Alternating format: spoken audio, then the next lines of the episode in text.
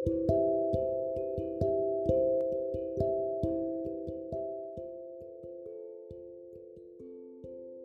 teman-teman Sigris, saya eh, Chandra lagi bersama dengan Wowo nih. Eh, mau bertanya mengenai eh, diskusi kita waktu Rabu lalu mengenai Tuhan Yesus mencuci kaki murid-muridnya. Dan dia juga ingin mendorong murid-muridnya untuk bisa lakukan cuci kaki satu dengan yang lain.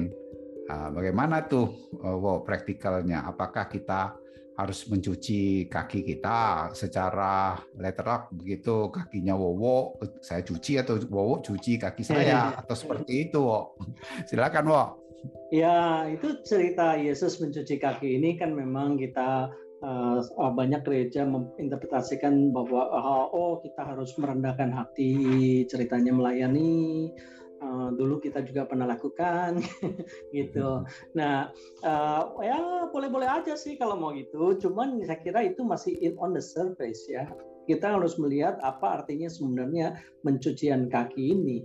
Nah, kita tahu uh, kepada Simon Tuhan Yesus berkata bahwa aku harus mencuci kaki kamu bukan badan kamu kamu sudah bersih katanya ya sudah bersih berarti you, I have cleansed you tapi uh, kakinya yang perlu dicuci Eh, kenapa? Karena kaki itu kan interpretasinya adalah perjalanan kita kan, how we walk, how we we we we uh, gimana kita berjalan lah istilahnya ya. Dan hmm. di Efesus 5 26 itu dikatakan bahwa pencucian kaki adalah mencu, mencu, bukan sorry bukan pencucian kaki, tapi membersihkan itu adalah membersihkan dengan air yaitu dengan firman katanya. Jadi hmm. jadi artinya Nah, pencucian kaki di sini adalah membersihkan dengan memberikan firman supaya uh, melengkapi kita dalam perjalanan hidup kita ini. Kenapa? Karena kalau tidak dikatakan di sini uh, you you will not be part of me gitu kan dalam bahasa Inggrisnya. Part of me ini part of Jesus jadi artinya kamu tidak ada bagian dalam saya atau uh, lebih lebih lengkapnya kalau kita ada satu kata part di sini adalah on behalf.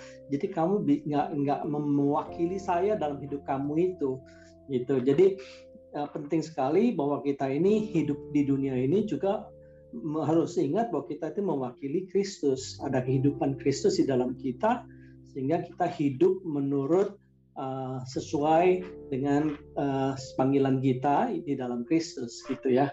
Itu sebabnya kita perlu pencucian kaki ini. Nah, selain dari itu, saya kemarin sharing juga bahwa memang ini part of the whole plan daripada Tuhan gitu kan. Kalau lihat dari tabernacle kan ada uh, altar brazen altar yang di mana uh, persembahan uh, dosa ya, yaitu Yesus. Terus keduanya adalah uh, brazen uh, laver, ya. Laver ini adalah tempat pencucian kaki. Jadi menurut petanya juga sudah kelihatan bahwa ada dua hal itu. Jadi nggak hanya kita ditebus, dibersihkan dosa kita dengan darah Kristus kita jadi selamat saja, itu betul, udah udah pasti. Dan kedua, kita juga perlu firman Tuhan supaya jalan kita juga sesuai dengan panggilan kita gitu loh. Dan di sini yang yang indahnya adalah kita harus saling melayani dengan kerendahan hati melayani dan menerimanya pun dengan kerendahan hati ya. Karena Tuhan Yesus memberikan contoh bahwa if you call me a teacher you need to apa menerima ini gitu. Semuanya bahwa kamu juga harus lakukan yang sama.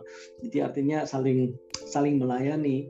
Jadi bukannya mau saya benar sendiri tapi saling melayani itu ada pentingnya karena Tuhan bisa bisa membersihkan uh, mengoreksi hidup kita juga uh, dengan firman Tuhan ya uh, ya begitulah pokoknya is part of the whole big plan of God juga dalam hidup kita itu wow terima kasih wow untuk uh, penjelasannya lebih mengerti lagi tadinya saya hmm. pikir hmm. Harus kucuci kaki langsung seperti itu secara uh, uh, secara praktikal manusianya gitu kan yang ditunjukkan Kristus itu. Padahal sebenarnya di sini lebih menekankan membagikan sharing firman satu dengan yang lain bisa menerima dan juga bisa berbagi tapi fokusnya kepada diri Kristus itu ya di dalam uh, perjalanan hidup kita dan itu uh, kita butuhkan satu dengan yang lain mencuci kaki kan kamu mau bilang kan nggak bisa sendiri kan perlu satu dengan yang lain gitu kan betul ya? betul jadi kita harus saling merendahkan hati untuk mendengar uh, satu dengan yang lain, pengajaran satu dengan yang lain gitu, ya. Ya, ya, sehingga uh, Roh Kudus tentunya pasti bisa berbicara di hati setiap masing-masing ya, hmm. tapi terbuka gitu ya, oh ya. Ya, tapi ada satu kunci yang paling bagus di sini adalah waktu di Yohanes 13 ayat 3-nya itu uh, Yesus setelah melakukan hal ini sebelumnya dia dikatakan begini bahwa knowing that the Father had given all things to into his hand. Jadi dia tahu persis bahwa Tuhan itu Allah Bapa sudah memberikan uh, segalanya kepada tangan di tangan dia bahwa dia dari datang dari Tuhan dan dia kembali pada Tuhan. Artinya is a fullness gitu. Out of fullness bukannya out of emptiness but out of fullness dia lakukan pengajaran itu kepada kita. Ya membersihkan wow. kaki kita. Ya ya wow. Ya, bukan lagi dari satu tuntutan untuk melakukannya tapi dari kepenuhan dari uh, hubungan atau kasih dia dalam hidup kita. Gitu ya. Ya betul oke terima kasih Wo untuk uh, penjelasannya dengan segala pencerahannya uh, sehingga mendorong kita untuk saling berbagi uh, firman Tuhan sebagai bentuk daripada saling uh, melayani atau mencuci kaki. Terima kasih ya Tuhan berkati sampai ketemu lagi dalam pertemuan si Chris berikutnya. Tuhan memberkati. Okay. Bye bye. Thank you. Bye.